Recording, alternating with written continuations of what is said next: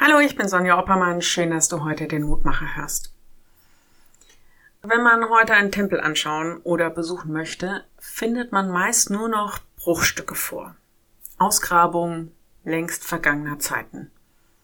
Die Menschen des Altertums haben monumentale Bauten geschaffen, um ihren Göttern Ehre zu erweisen und sie anzubeten.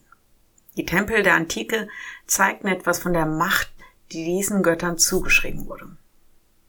Ich stelle mir vor, dass Paulus solche Tempel vor Augen hatte, als er den Korinthern in seinem Brief Folgendes schrieb.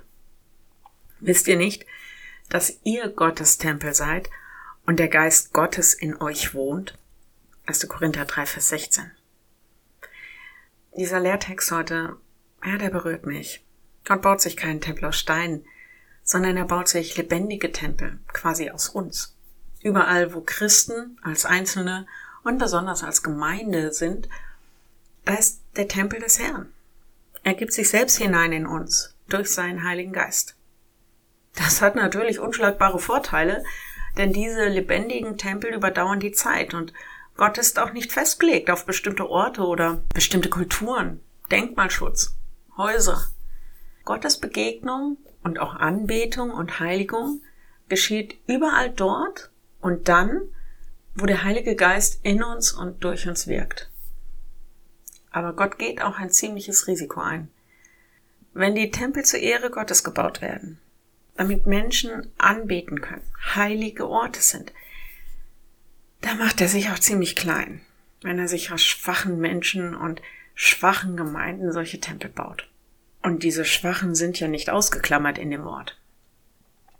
Mir scheint, wenn wir über Sinn und Ziele von Gemeinde und Kirche, aber auch von uns persönlich nachdenken, dann dürfen wir die Frage, wie wir diesem heiligen Gott die Ehre geben, nicht vernachlässigen.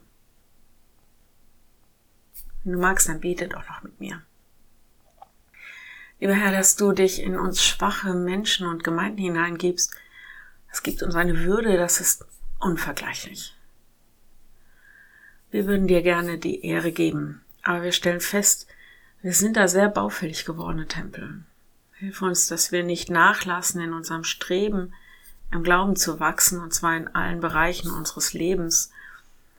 Zeige uns, wozu du uns in dieser Welt brauchst und gib uns Kraft und Mut und die Fähigkeit zu tun, zu reden, zu denken, ja ganz so, wie du uns meinst. Amen. Morgen ein neuer Mutmacher. Bis dahin. Bleib behütet. Tschüss.